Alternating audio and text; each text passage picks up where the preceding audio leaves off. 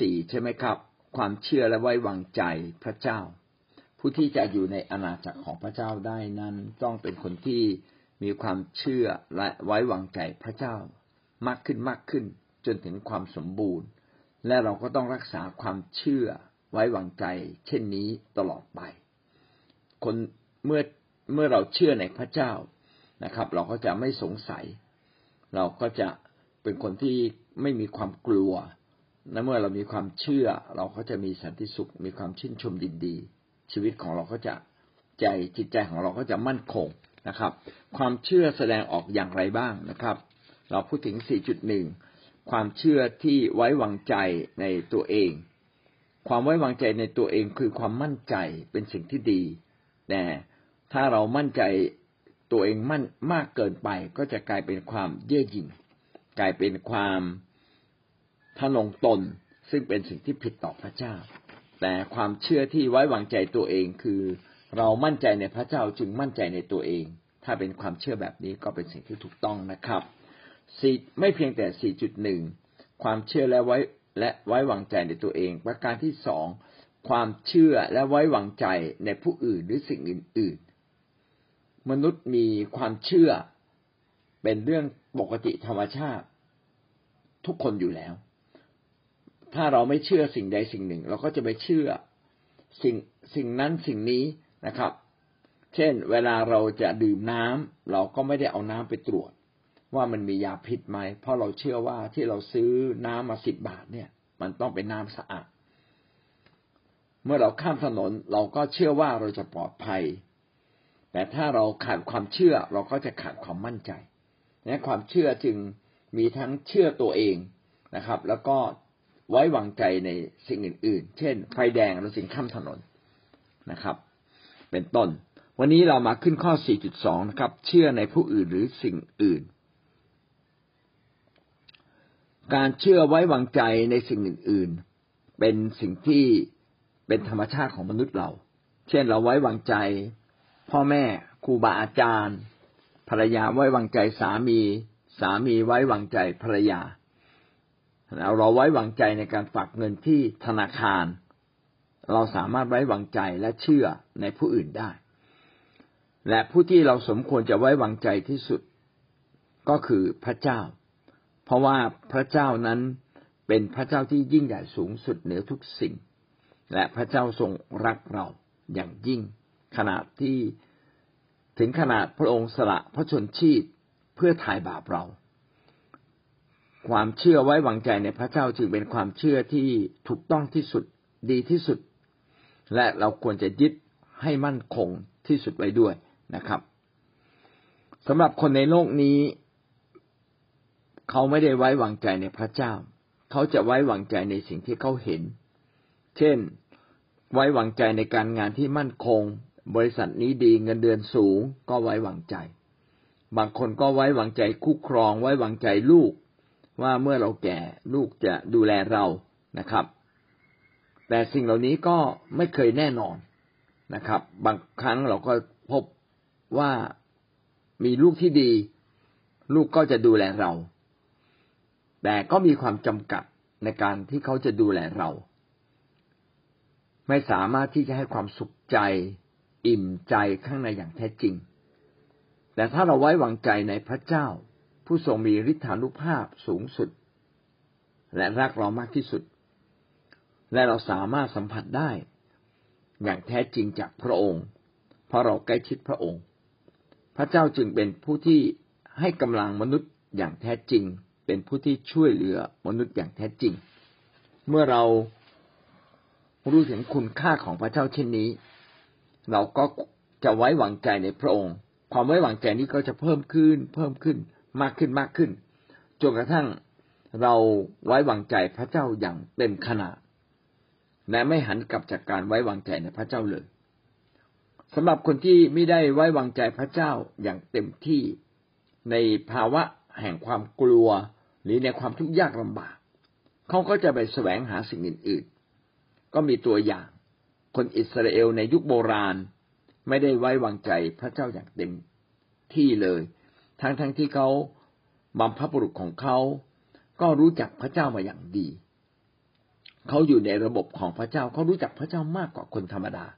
แต่เขาไม่ได้ไว้วางใจ เขากลับไปไว้วางใจในรถรบนะครับ ในที่สุด รถรบก็ไม่สามารถช่วยเขาได้ แต่พระเจ้าต่างหากที่ช่วยเขาได้อย่างแท้จริง สดุดีบทที่ยี่สิบข้อเจ็ดถึงข้อแปดบ้างก็โอ้อวดเรื่อง รถรบบ้างก็เรื่องม้า แต่เราอวดเรื่องพระนามของพระเจ้าของเรา เขาทั้งหลายจะล้มพับลงไป แต่เราจะลุกขึ้นยืนตรงอยู่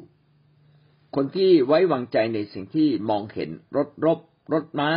เงินทองนะครับ หลายคนก็อวดสิ่งเหล่านี้ อวดว่าเรามีกำลังรบ เรามีกำลังคน เรามีเงินมาก เรามีระบบดีนะครับ แต่สิ่งเหล่านี้ก็ไม่ใช่สิ่งที่จะทำให้เรานพบความสำเร็จได้ตลอดไป เพราะอาจจะมีช่องโหว่อีกหลายหลายอย่าง สิ่งที่สำคัญที่สุดก็คือเชื่อในพระนามของพระเจ้าผู้ที่ผู้ที่เชื่อในพระนามของพระเจ้าอย่างแท้จริงก็จะอวดนามของพระเจ้า ส่วนผู้ที่พึ่งพาและไว้วางใจในสิ่งที่อยู่รอบข้าง แม้จะดูเหมือนมีกำลังมาก แต่ก็จะมีโอกาสล้มลง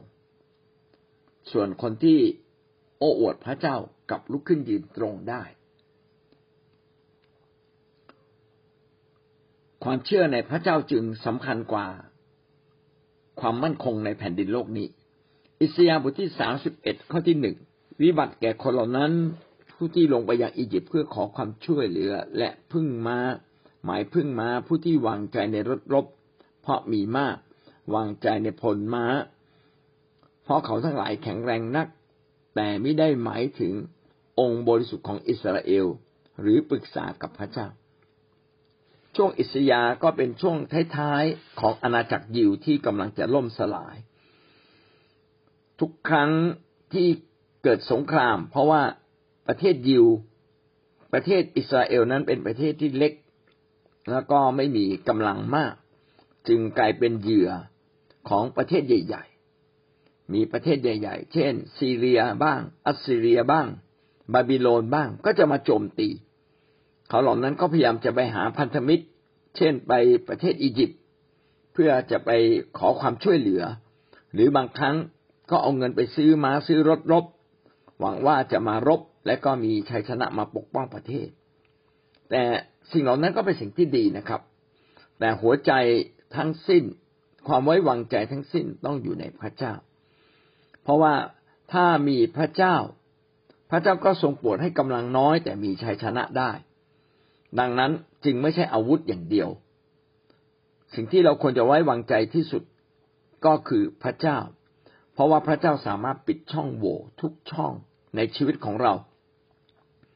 พระเจ้าเป็นคำตอบสำหรับทุกสิ่งในชีวิตของเรา คนที่พึ่งพระเจ้าก็จะมีวิธีการแก้ไขปัญหาอย่างดีเลิศที่สุด แต่คนที่ไม่มีพระเจ้าไม่ปรึกษาพระเจ้าก็เป็นผู้ที่น่าเสียดาย เมื่อเขามีพระเจ้าทำไมไม่ปรึกษา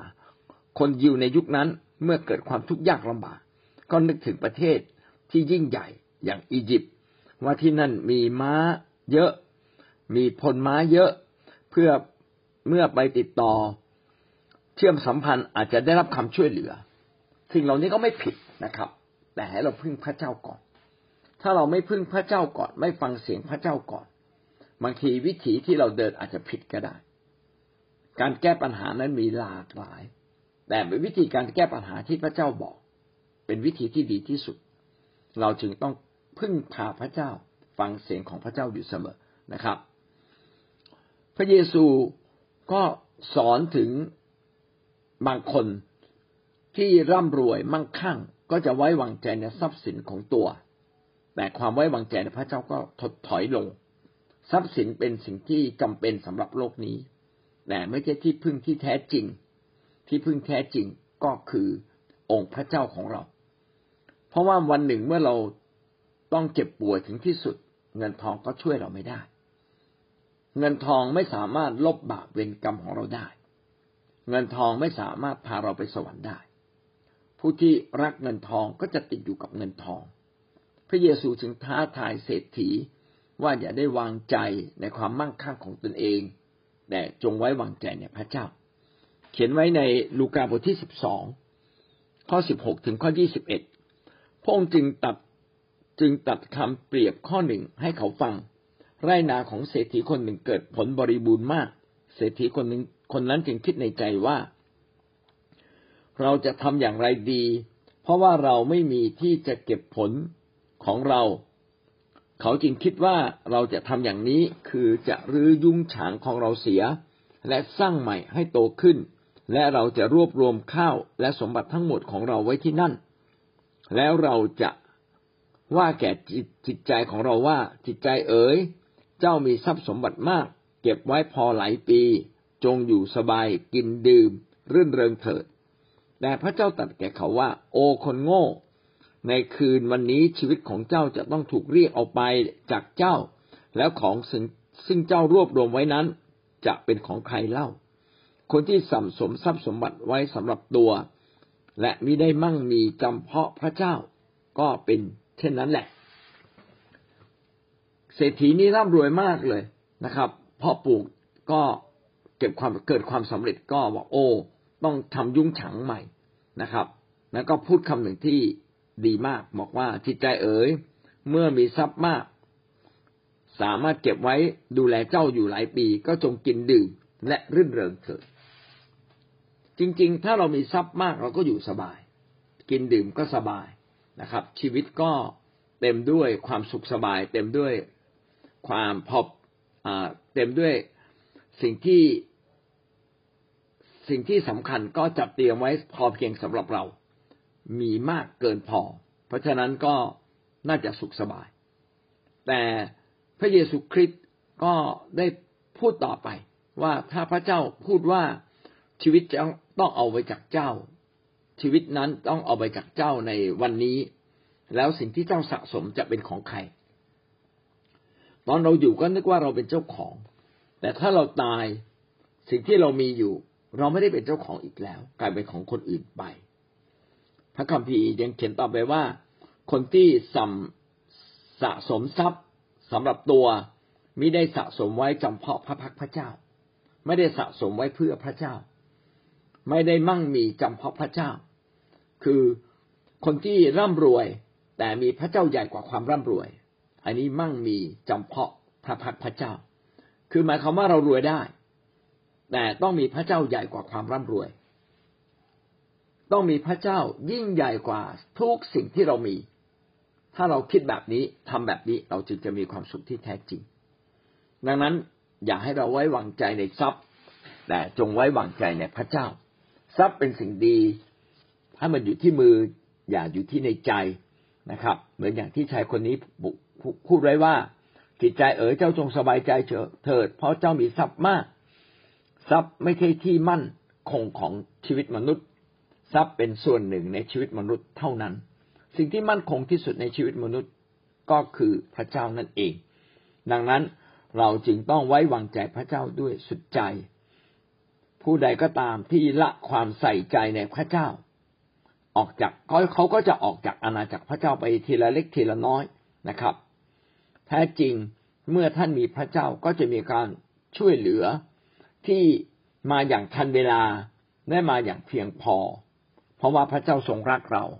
พระเจ้ามีแผนการที่ดีสำหรับเรา ถ้าเราขาดพระเจ้าเราก็จะอยู่ในทุกขภาพ แต่ถ้าเรามีพระเจ้าเราจะอยู่ในสวัสดิภาพ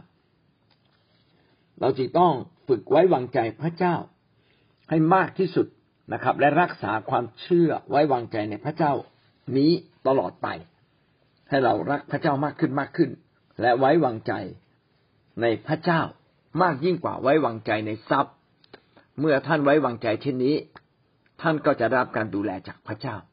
ผู้ที่รักษาความไว้วางใจไว้ในพระเจ้า